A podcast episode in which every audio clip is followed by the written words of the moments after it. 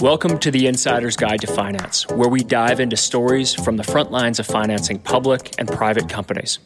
I host seasoned C E Os, fund managers, bankers, brokers, and business experts who will answer your questions about how to properly engage investors, finance opportunities, and build outstanding success stories. We dig into the educational how-tos and mechanics of structuring good deals. You'll also hear about strokes of luck, tense negotiations, and the pressures of closing, as well as insights in how to navigate the capital markets. What you'll hear in these interviews may very well change the course of your career, your company, and your life. And before we get started, I'm happy to host this episode with the support of Olympia Trust Company. Olympia is an outstanding provider of transfer agent and corporate trustee services and has been supporting the Canadian capital markets for well over twenty years. I can speak from experience that the team strives to deliver on their promise of making it personal. So thanks again to the team at Olympia Trust Company, and I encourage you to reach out to them at any time. You can find their contact information in the show notes. Now, on with the show. Welcome back to the Insider's Guide to Finance. Today, we're speaking with Cam Currie, who's leading the Currie Metals and Mining Group at Canaccord Genuity. Cam has over thirty years experience specializing in precious and base metals, and I'm really looking forward to our conversation. I know it's been a long time coming. Cam, I think that the best way for us to start off was a bit of an introduction from yourself, and we'll go from there. Okay, Cory, thank you so much for having me. It's always an honor, and it's always great to, I guess, you know, share insights to the industry, because as we all know, this industry is all about learning. And my experience and my relationships, I always like to try to help people along in their pursuit in this uh, industry.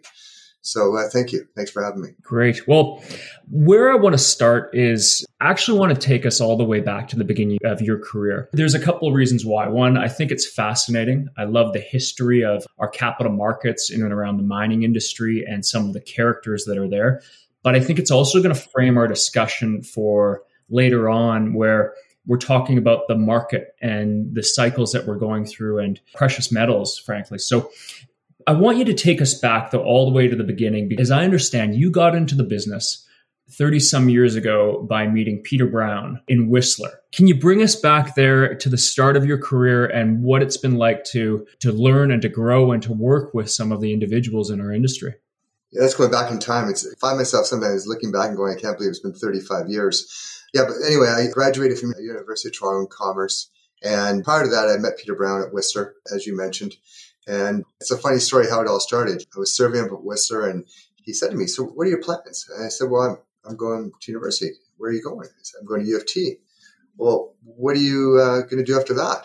And I looked at him and I said, well, then I'm going to come work for you. And he kind of looked at me and says, well, how do you figure that? I said, well, Peter, you're in the investment business, and I think I'm a great investment. And I can't believe I actually said that, but I said that, I turned on my heels, walked away, and about five or six steps later, I looked back, and there he was looking over his chair, just looking at me. So at the end of the night, he looked at me and says, you're on. So I finished university just after the crash of eighty-seven. And of course, nobody was hiring on Bay Street or Wall Street or House Street. I turned up at Peter's office, and he said, well, my word's my honor. And so he stuck me in research, and when nobody was hiring, and I spent a couple of years there, and I realized at that point, you know, I was doing this research, loved it, but I really, really, really loved the passion of of the sales side of things and the wealth side of things. And so that's when I transitioned into being an investment advisor. And very, very fortunate, because at the time, Canada was a very much a mining country, and our culture at Canarim at the time was a mining-oriented firm. And so I was very fortunate to be in the envelope with all these mining icons that I met through research, I'd met through Peter Brown. And so it was probably the best platform to be in. And so, and of course, we're starting at the bottom of the market because everything had crashed. So it's not like you're entering a market that was frothy. I mean, everyone was left for dead. And so it was a great time to learn. And so my desire for the mining space was enrooted from the culture of the firm. Now, I did get involved with high-tech, biotech, and, and that, but I found myself always gravitating back to the mining opportunities because they presented themselves such great investment opportunities at different cycles that I just had to focus on them. And then, you know, later on in my career, I made it my specialty. I really want to talk about the cycles and your experience going through, but If you were to look back over the last thirty-five years and working with some of these individuals, what have been some of the biggest lessons you've learned as an investment advisor and potentially as an investor and a professional? There's so many lessons. I mean, I'm learning lessons every day these days still. To think it's not perpetual and you're not learning, and I think you're living in a vacuum and you're, you're not really servicing your clients well because you're always, always learning. But again, it goes back to, well, principles, morals, values, and ethics. I mean, that's one thing. I mean, you've got to just, this industry is, is plagued with a lot of people that can, can skew you because of greed of money. So you've got to stay very grounded in that respect. And I also, early on in my career, I, I took verbatim people who were perceived as intelligent and direction leaders as you just take their word for it. And that's what the reality was. But over time, you realize that everyone has opinions. And in bull markets, all those opinions conjugate into herd mentality. And in bear markets, it's the same way. You get negative mentalities and they herd in the same direction. And I think one of the biggest lessons I learned is when the mass herd is in one direction, you want to have your antennas up in, in terms of being concerned. And inversely, when the mass herd is against you, that's when you sharpen your pencils and, and you realize there's opportunities. I remember hearing one time, I think about this all the time, every once in a while, opportunities come along in life that are so low risk and so high reward, but nobody's paying attention. That's one of the environments I really seek out, because that's where the best opportunities are. And as I say that, it's one of the most difficult and most challenging places to put your investment dollars in, because everyone's looking at you uh, as if you're doing something that's off-center, that, because everyone else is chasing everything else. I think that we saw that as an example with oil and gas and the energy industry. Everyone was so hot, E S G. If it's coming from the ground as a fossil fuel, then it's absolutely a negative, short it, get rid of it, get it out of your portfolios. Then all of a sudden the street wised up and realized how much value was there. And all of a sudden the money's gone there. I'm not an investment advisor by any means. I suspect and have a feeling that people are starting to wise up to the potential precious metals right now. And, and I actually want to use that as a segue to understand more of your model and what you're aiming to do with, yeah, your approach to, to precious metals. Well, you say that people are warming up to it, and I would actually say on the contrary. I was thinking about this the other day at two o'clock in the morning. I do some of my best thinking in the middle of the night. And I was thinking about how is it that we're at Gold two thousand? And granted, we have you know the, now the noise in the Middle East. But Gold two thousand, all-time highs, near its all-time highs. It's been here for over a year. And yet the equities aren't reflecting that. And, you know, I go back in chapters in the past, and I remember two thousand, the dot-com bubble, and I was banging the table about how stupid valuations were. And at that time, we were buying, you know, gold companies at five dollars an ounce in the ground, whereas traditional values were fifty dollars an ounce in the ground. So the dot-com bubble burst, everything went down, and then it bounced forty percent. At that time, gold was around three dollars, three fifty in two thousand two, and still nobody was paying attention to the gold stocks. And again, going back to what I was reflecting on the other night, we just had this big bounce in U S equities. And we're looking at gold where it is, and no one's paying attention to gold equities. Gold E T F holdings in the United States have gone from thirty-four hundred to twenty-seven hundred tons here in the last nine months, and yet gold's at all-time highs. Again, because Eastern central banks and Eastern buyers keep on buying. And we're in a situation similar to two thousand two where everyone was back chasing the shiny objects of what collapsed in two thousand. So all the money's still going back there. And it wasn't until late two thousand two when all those stocks continued to go down, like we're seeing right now in this correction, and people realized that wasn't working anymore. And then in late two thousand two, the U S dollar rolled over, gold broke out through four hundred, and then the money flows were looking for something that hadn't performed or looking for something because everything else wasn't performing. And I think that's where we are right now. So you mentioned that, you know, people are warming up to it. Well, in terms of gold equities, gold funds have redemption still. There's money flows coming out. And again, you know, it's it's a scenario where, you know, back when I was in the business, in the beginning of the business, it was standard. You put five, ten percent of your money into gold, right? And in Canada, every investor had a weighting of metals and mining.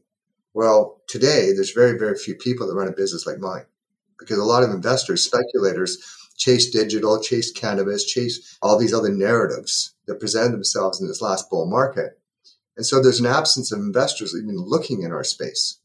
So going back to my comment, You know, every once in a while, opportunities come along that are so low risk and so high reward, nobody's paying attention. Well, gold's at all-time highs, and yet the gold equities are trading as if gold was at fourteen hundred because nobody's paying attention. So that's the setup as to where we are. And what's amazing, though, is when you look outside of the Western world and the mentality, you go to Singapore last week or two weeks ago, and physical delivery of gold was seventy dollars over spot because that part of the world sees the value of gold. And again, the Western world doesn't look at gold as the rest of the world, but gold is a reserve currency. And it's the only reserve currency that has no political attachment, no debt obligation, and no printing press. And with government debt levels where they are, U S at thirty-three trillion dollars, the stewardship, the political stewardship, the printing presses that are underway amongst the central bankers. I mean, the Fed balance sheet's eight point five trillion dollars. When you look at your one hundred dollar bill, your U S dollar, that's what you're buying. Now, you guys just have a question. What are you doing to protect your exposure to U S dollars? But people aren't thinking that way. It's coming. Yeah. Okay. You mentioned two thousand, two thousand two, and the old adage that history doesn't repeat itself, but it rhymes. What similarities and contrasts are you seeing between past cycles you've been through and your experience as an investment advisor? Well, I think one of the more glaring ones right now is the, the U S dollar index.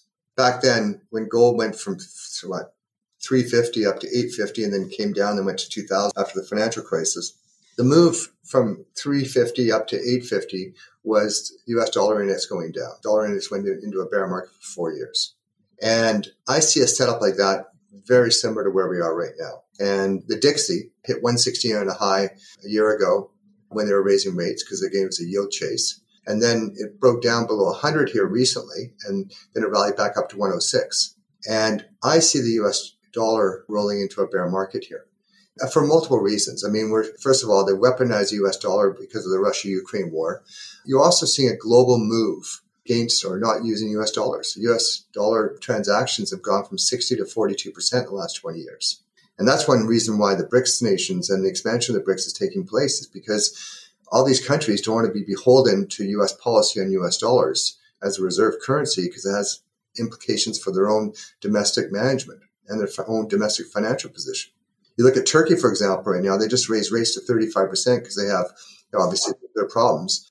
But one of the problems, if you are in Turkey and you have your debt denominated in U S dollars, it's been extremely painful. But if you had a position in precious metals, it protected you. So that's an extreme example, but the value of, of gold amongst central banks around the world is getting a greater, greater value. That's why all these Eastern banks keep on buying and buying gold. But the Western investor isn't paying attention to this. Case in point, the gold E T Fs have gone from thirty-four hundred down to twenty-seven hundred tons. Okay? So gold's at all-time highs, and so people think, well, E T Fs in the United States, how come gold's where it is? You have to look across the water and see what these autocracies are doing, and they're buying gold. Yes. Well, I'm curious, man. So many questions are coming to mind already. And one is that you've listed a number of different factors that you're following, different scenarios that are playing out, different indexes you use, you know, as data points. Do you have a mental model that you continue to go to to identify things and update? How do you approach your analysis when looking at potentially the, the opportunity here? I say to people in interviews and clients that I'm a real student of macroeconomics and politics. And the macro trend and the stage that's set right now has been in the making for a number of years. I mean, we've had the bond market going up for forty years, stock market going up for forty years. Ever since eighty-one, when we had interest rates at twenty percent, we've been in a declining interest rate curve. And everything got magnified after the financial crisis because interest rates were brought to zero. And so if you look at it, we had a period globally where interest rates were zero for ten years. In fact, there was over fifteen trillion dollars of negative yield interest rates around the world. I mean, the German ten-year Bundes was a negative zero point four percent. Still, to this day, I mean, from a textbook perspective, I haven't seen any books written about negative interest rates. But anyway, to make a long story short, you hold interest rates at zero for an extended period of time, you're going to create bad investment behavior. And so what we've seen here is asset appreciation has created a wealth effect because money was free. As people got more comfortable and confident with that, they felt that that was the new norm. And when you hold interest rates at zero, any N P V or, or multiple is exponential because there's no way you put a value matrix when your base denominator is zero. Case in point, the bubble of, of two thousand twenty-two. And I was pounding the table with my clients with their other portfolios. I don't manage that part of their portfolio, telling them that, you know, these stocks, the valuations of these stocks were absurd, absurd. Like Zoom at five hundred dollars a share because of COVID, you know, no valuation matrix makes sense whatsoever. The stock's sixty dollars a share. It was endless. So my foundation goes back to zero interest rates for ten years, has mispriced assets, and, and has led consumers and investors into valuation matrix that far make economic sense. And so the tailwinds that perpetuated that going up back sixteen months ago have now flipped, and now they're all headwinds. Now you have inflation. You had the biggest percentage change in history in interest rates. Okay. You have a global slowdown taking place. U S is taking longer to slow down because they have twenty-five year, two and a half percent mortgages. So it's muting the effects on the consumer. But look at the headwinds we're going into. And so this global slowdown with inflation or stagflation, where do you put your money? And so going back to, you know, reading and learning and dissecting, on January first, twenty twenty-two, Mercer Group, who's an advisor to fifteen trillion dollars of global assets, and in the traditional model, sixty forty bond equities, right? Well, at that time, they came out and they rebalanced and they added five percent recommended weighting to precious metals, because of the economic headwinds they foresaw and the risk of stagflation. If you had followed that recommendation as a barbell insurance policy of gold, it would have protected you because gold's up ten percent. Whereas last year, bonds were down eighteen percent, equities were down eighteen percent, and I would argue greater than that if you took out the seven behemoths that influence thirty-four percent of the performance of the S and P five hundred, right? So in this year, the S and P is down ten percent if you take them out. And of course, bonds are still down. And yet gold's at all-time highs. So, you know, there's people that are paying attention to the performance, but the average investor, you ask most funds in the United States, their weighting in gold right now is one quarter of one percent. So all these factors are behind us. And again, the foundation of all this, to go back on your initial question, was in ten years, we went from global debt of two hundred trillion dollars to three hundred trillion dollars at a time when interest rates were free. Now you have a three hundred trillion dollars global debt in governments, corporations, and individuals. And the burden of that debt is very significant in relative terms because it's the biggest percentage change in history. And so that debt now is weighing on all three of those entities. And so what that's doing is putting greater pressure on the values of the assets. Because the, what's the N P V of a real estate project when you go from a two percent cap rate, you know, to a five percent cap rate? You know, you look at a, anything, you do an interest rate change like that and the valuation of the asset depreciates. But now you have the weight of that debt sitting on the asset. That to me is the biggest, biggest risk. And that, again, going back to a government that has thirty-four trillion dollars in debt, two trillion dollars increase this past year. Interest costs alone are almost a trillion dollars. And they depend upon foreigners to buy U S treasuries. And next year, there's over seven trillion dollars of treasuries that have to be refinanced in this interest rate environment.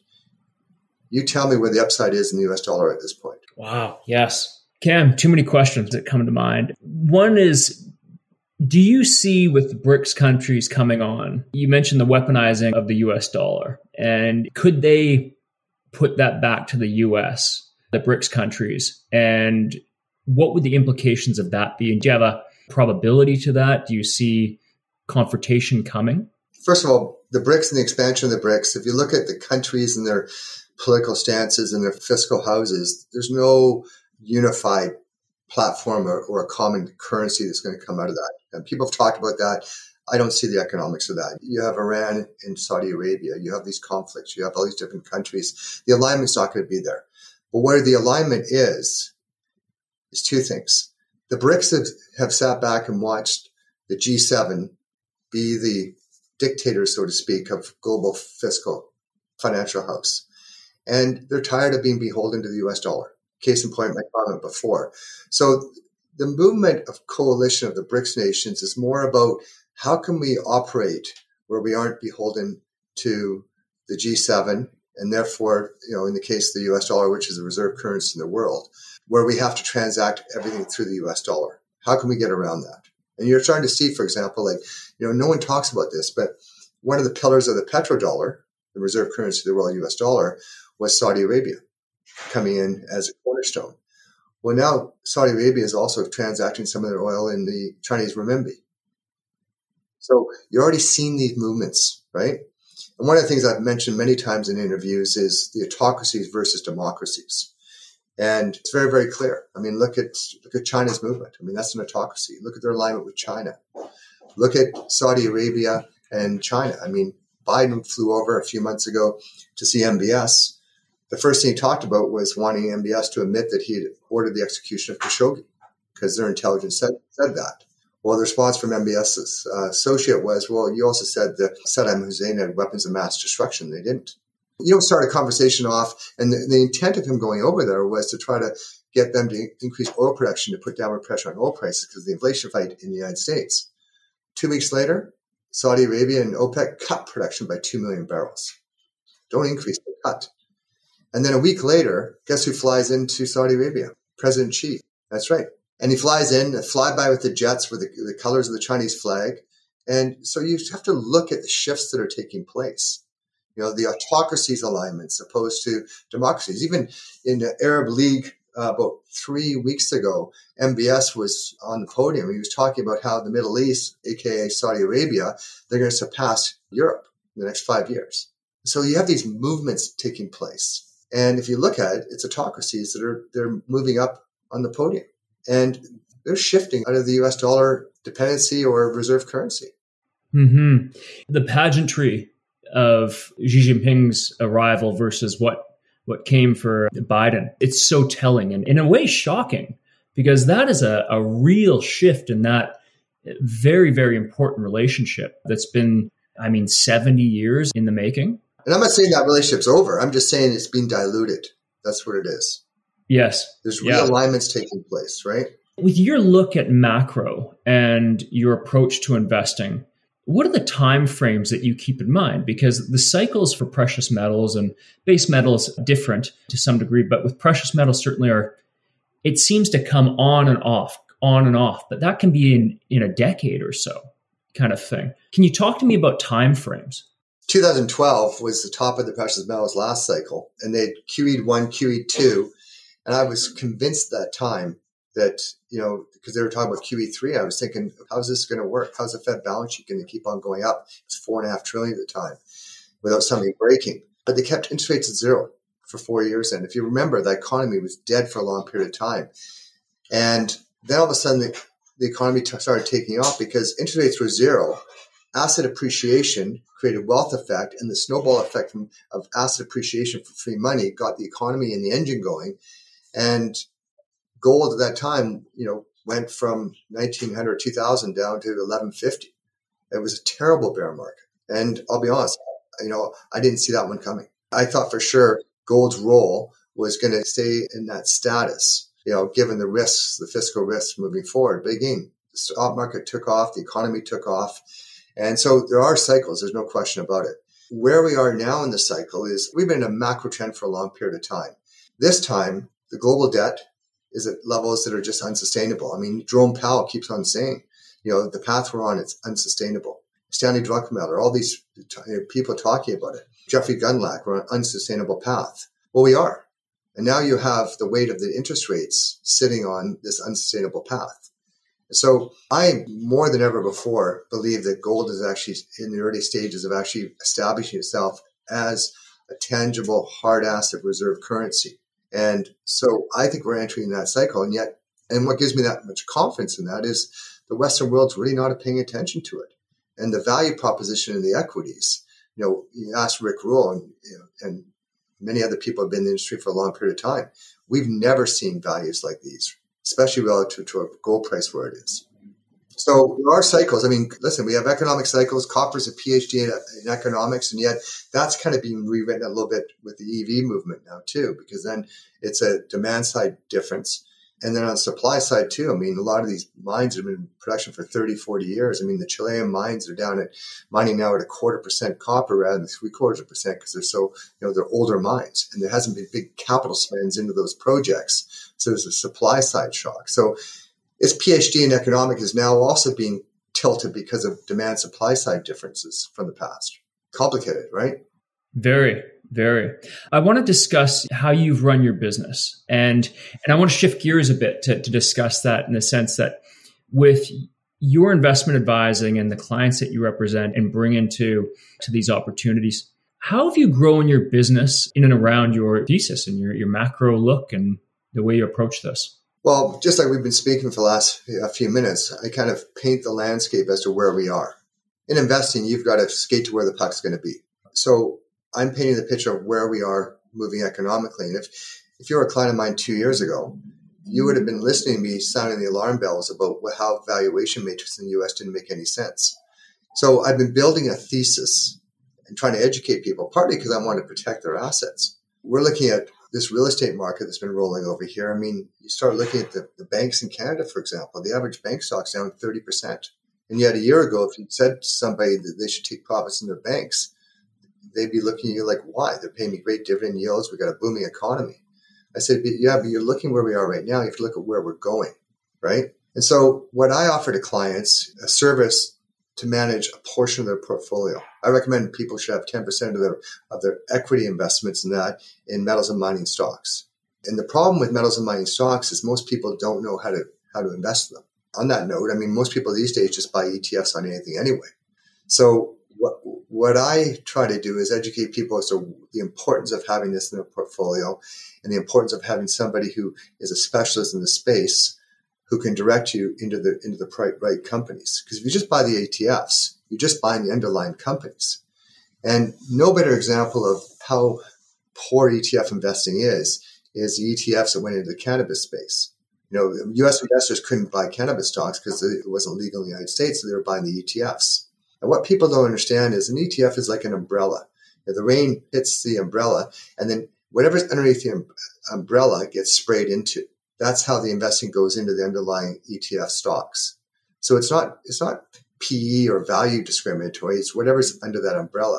And so all this E T F buying into the cannabis stocks sprayed into a very finite amount of companies. All stocks like Tilray go to two hundred sixty dollars a share. Today it's two dollars. You look at Canopy Growth went to seventy dollars a share. Now it's sixty cents. So the, the E T F buying is a very risky way to approach a sector, because all you're doing is buying the envelope or the um, the companies inside of it. And so what I try to explain to people is you want to be buying the best pedigrees in the sector, depending on what your risk profile is. On the E T F, you can be buying companies that are higher risk, but they're just in that because of market cap. So I think it's important to educate people about the inefficiencies of E T Fs too. And again, a lot of people don't understand that. Like, you go back to when digital was the buzzword in the United States in twenty twenty-two. I remember listening to an analyst on C N B C talking about Pizza Hut and how it's trading at fifty-four times P E multiple.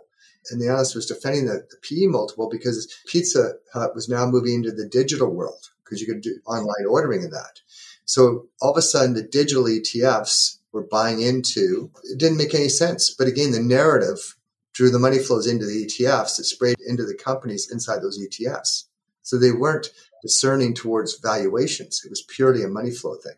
I'm wondering about how you approach or how you work with the companies that you invest in. And I'm curious because I think that you have the ability to be an influential investor and, and you take time to identify individual companies to put your clients and your own money into.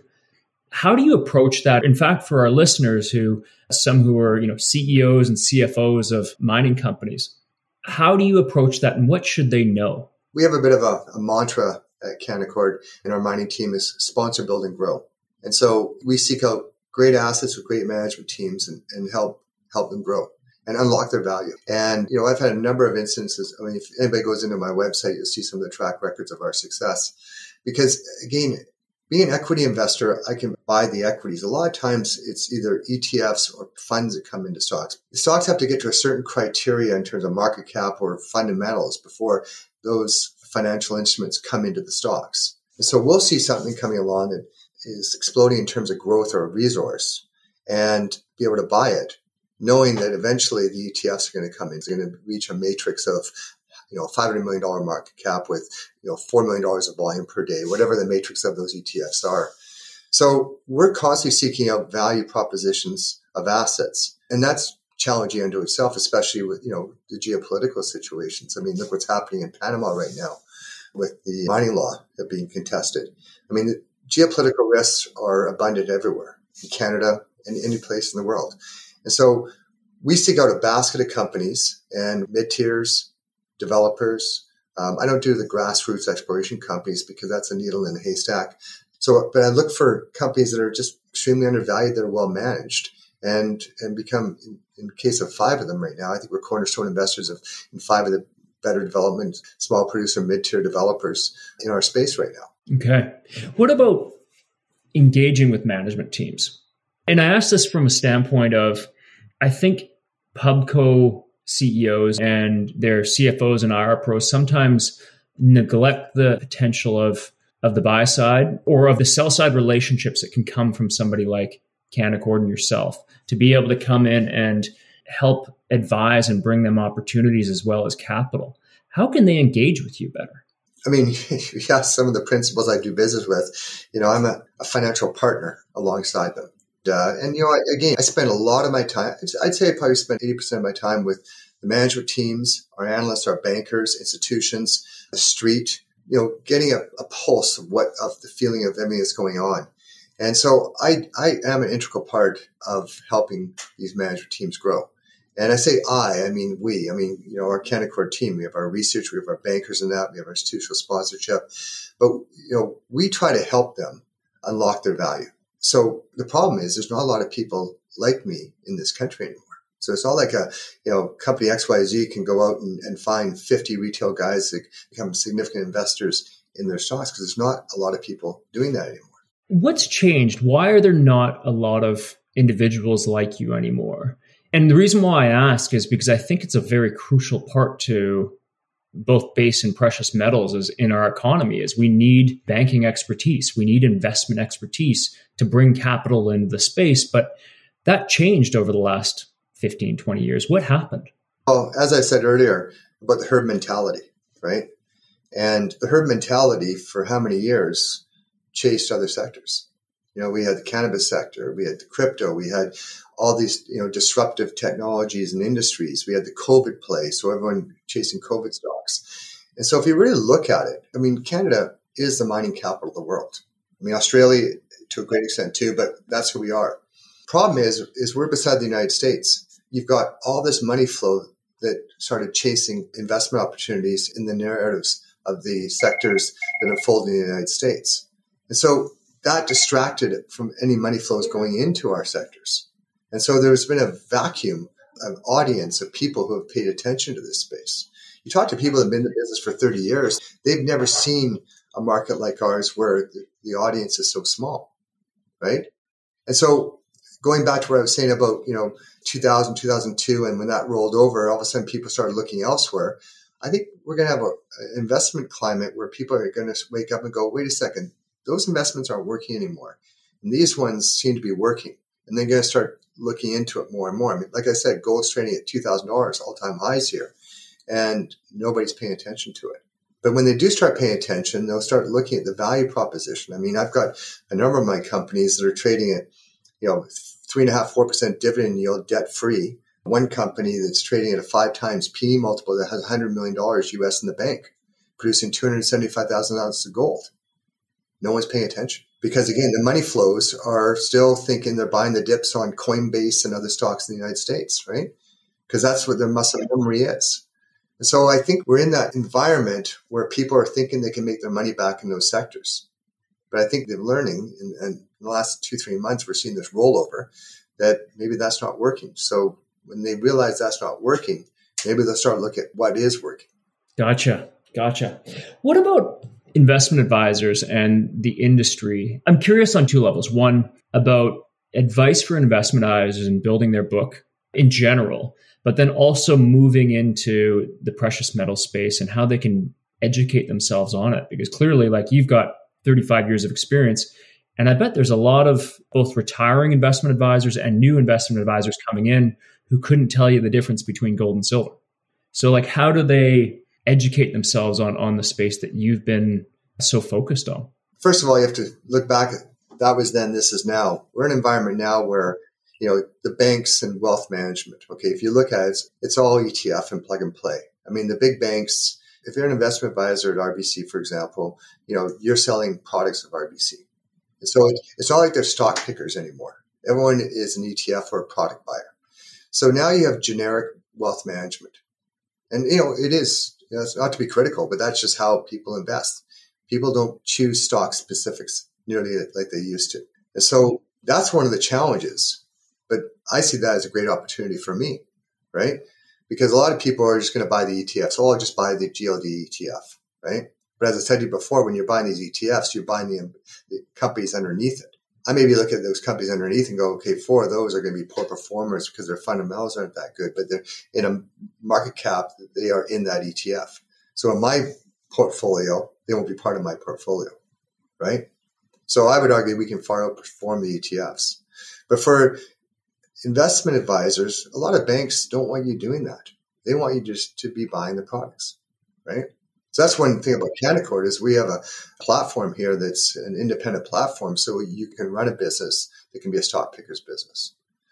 But again, going back to investment advisors trying to navigate through the metals and mining space, it's extremely difficult. It's difficult for me because I can be in a country and all of a sudden there's a jurisdictional challenge that takes place. I mean, West Africa just had you know, a coup in Niger and the noise made it very volatile. But the reality is it's business as usual. But again, it's trying to navigate through that if you don't understand the industry and the history of that region is extremely difficult.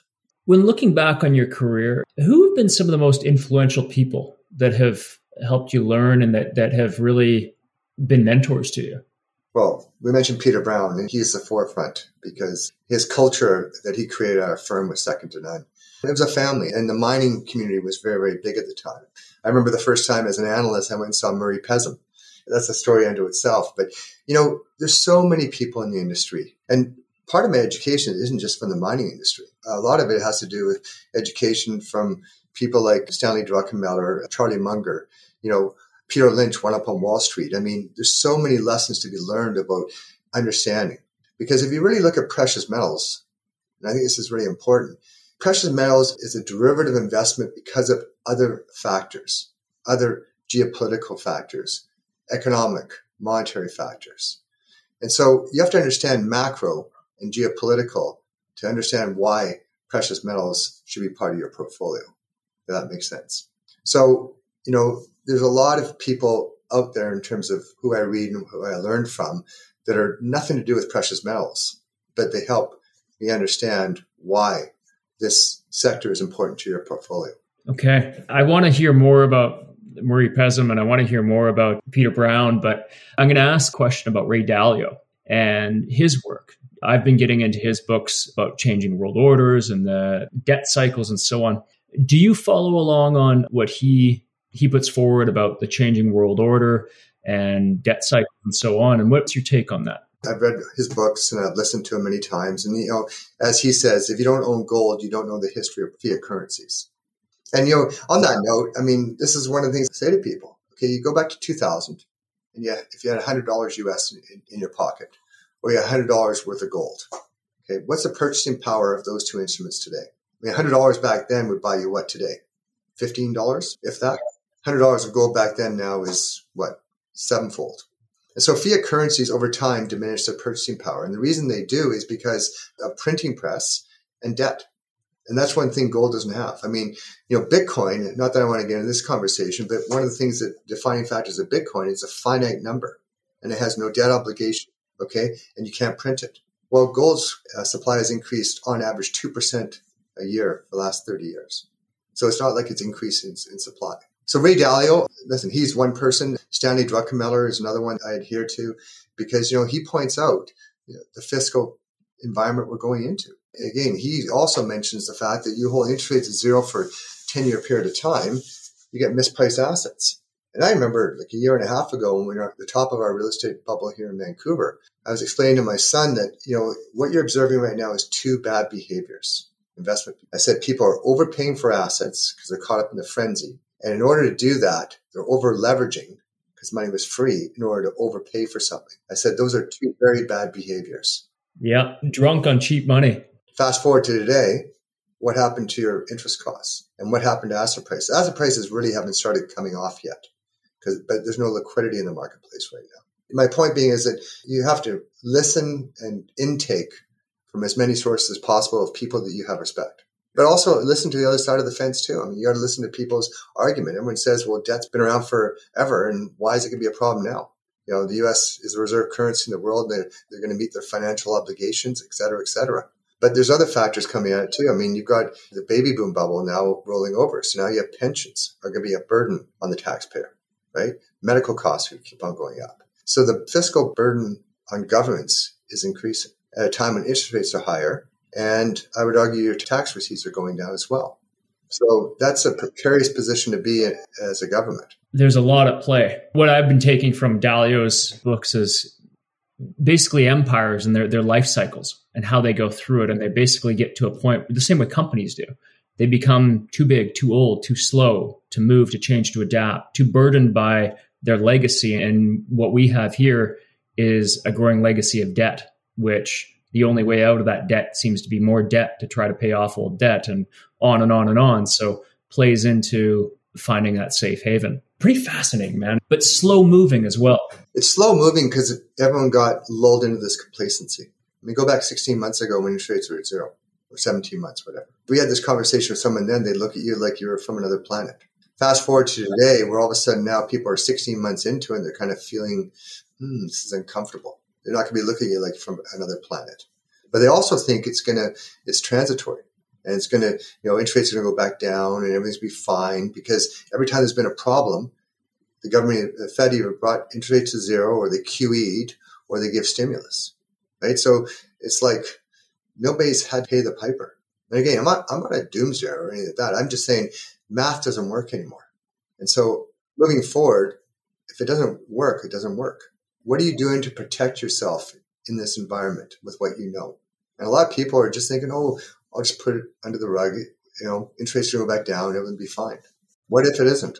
Well, yeah, then you need to have that five to ten percent in your portfolio. You mentioned Druckenmiller, I think Buffett, Charlie Munger, you know, some of the greats. Any other things you focus and read on that you consume your information that, that informs you?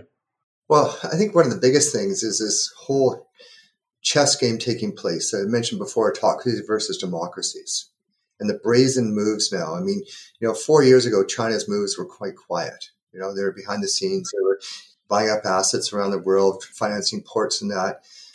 But you're hearing more and more narrative from them talking about how they're no longer going to put up with the U S trying to suppress their supremacy. And they're now challenging that world order. And, you know, you look at some of the examples. I mentioned the one about Saudi Arabia. How about the one where the U S pulled out of Afghanistan? Two days later, who moved in? Sitting there meeting with the Taliban. So you look at things like that. And again, behind the scenes, I'm sure China's messaging to the world that America abandons you. We're there for the long run. We're building ports. We're building schools. I mean, I remember listening to a, a representative out of Kenya, and he made the comment that China comes in, they build hospitals and schools. America comes in, they reprimand us. And so you, you look at all, the, and again, I mean, it's a dictatorship. It's a scary proposition of a society that's moving forward in dominance. But it's in their best interest to show the weaknesses of democracy and capitalism. And when you're a country now with thirty-three trillion dollars in debt that's been dependent upon foreign buyers of your treasuries, which are no longer turning up like they were. In fact, China's been divesting themselves of U S treasuries and replacing it with gold by, uh, again, the data shows that, then you should be concerned. Yeah. Wow. That's the case for gold. Like I said, you know, the Western world doesn't really think of it this way, but the three largest reserve currencies in the world are the U S dollar, euro, and gold. Most people don't think of it that way. And gold is the only one that has no political attachment, no debt obligation, and no printing press. So if you're looking down the planet today and you were going to buy a basket of currencies, would you include that as part of your basket? I would say naturally you should, but because the narrative is so non-existent towards it in the Western world, no one's thinking about it.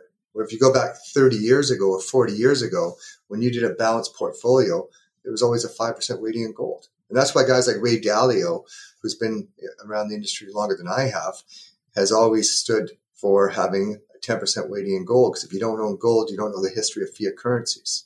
And yet the mentality of today's investor is so short-minded and also complacent because they haven't had adversity. That's true. almost forty years of a bull market. Yeah. Wow. Okay. Um, Cam, we've already ripped through an hour. Any final thoughts for for our listeners, whether they be individual investors or management teams and public company C E Os looking to navigate these markets? What, of mining companies or? Uh, they can be mining companies or, you know, I think certainly what you're you're discussing is applicable to every industry uh, that we have. And so uh, I'm curious, uh, any final thoughts? Okay, well, to the mining industry, I think it's so, so, so important that the narrative uh, of what I've been talking about gets messaged, because there is no narrative in our space, right? You know, I think it's so important, you know, and I've talked to a number of my mining companies I'm involved with, is that to take time to explain why gold, why now. I know the World Gold Council has been making it, and we even got into that, but that's, you know, I spent a lot of time with Randy Smallwood, and what they've been doing at World Gold Council is game changing. And I think the next twelve months, we're going to see some real shifts in awareness about gold's role and, and how you can buy gold, and then bringing gold into the twenty-first century, digitized stable coins. But again, I think the messaging has to take place, because we didn't touch about this, but one of the things I talk about all the time is narrative economics, because a narrative is what attracts investors, and then the S- investors buy the E T Fs, and that flows into the companies. Narrative economics is a dominant factor in today's investment world, and there is no narrative towards our space. That's a fascinating observation. Yeah. So we need the industry to stand up and talk about the narrative, about the value of gold. If you go to India, it's a cultural possession of pride and ownership. It's a value. It's a banking asset. It's it's a tangible asset that is integral to their society. And yet here we have, you know, we have gold medals, we have Oscars that are gold, and, you know, it's, it's as good as gold. It's a gold standard, all these cliches and anecdotes and that, but no one thinks about, wait a second here, when we say it's the gold standard, well, gold is a gold standard. And if you look at fiat currencies run by governments, they keep on ballooning our deficits and creating balance sheets that are unmanageable moving forward. You know, at what point do people think that maybe I should have some of the gold standard in my portfolio? Makes sense, right? But no one's thinking that way right now. The narrative's not there. So my message to investors is that it's something you should consider, but you need to deal with somebody that knows what they're doing. Because I explained the risks of E T Fs. And you need somebody to, that knows how to navigate, to put together a portfolio for you that's manageable given your risk profile as well. Because it's, it's not that easy. It's a very complicated industry because it's global. You're dealing jurisdictions that be challenging, business cycle risks. The list goes on and on and on. Yeah, absolutely. I really appreciate that your point that the the industry itself needs to start unifying with the narrative. And it doesn't have its narrative. Cannabis had its narrative. Crypto has its narrative. You know, all these industries do. But it's really interesting to see that mining and precious metals does not. Yeah, for investing in precious metal companies, I mean, to your point, it is so complex, these these businesses and what they have to manage through and deal. And so knowing the teams, knowing the management, knowing the asset is so important. And really interesting. As a final point, Cam, where can people learn more about Currie Metals and Mining and you and your group? The starting point is to go, go into our website and just go into our profile, and, and you'll get a better sense of what we do and our track record. And then, you know, from there, if you're interested, arrange a Zoom call. Uh, again, my client base is high net worth and family offices. So if you fit that criteria, please reach out and go into greater depth as a strategy. Because it's, like I said, you It's very difficult to find somebody who can navigate this sector. In a world like today, you need, need a specialist. Okay, thank you so much for taking the time. I enjoy it. I enjoy your perspectives on macro, on the environment we're in, and as well as the geopolitics and everything in and around what you do. So I really appreciate you taking the time. Well, my pleasure. And you know, again, we could have gone into so many other things. We didn't even start getting into the Middle East and the complications of that. So again, down the line, love an opportunity to spend some more time with you, Cory. Yeah, appreciate it, Cam. Thank you. Thank you very much. Thanks for listening to this episode of The Insider's Guide to Finance. If you enjoyed what you heard, please share this with your friends and colleagues so they can benefit as well. You can also subscribe and leave a review on iTunes or the Play Store. Your support there is really appreciated. For future episodes, if there's a question, topic, or specific person you'd like me to interview, feel free to reach out. You can connect with me on LinkedIn or through my website at creative return dot c a.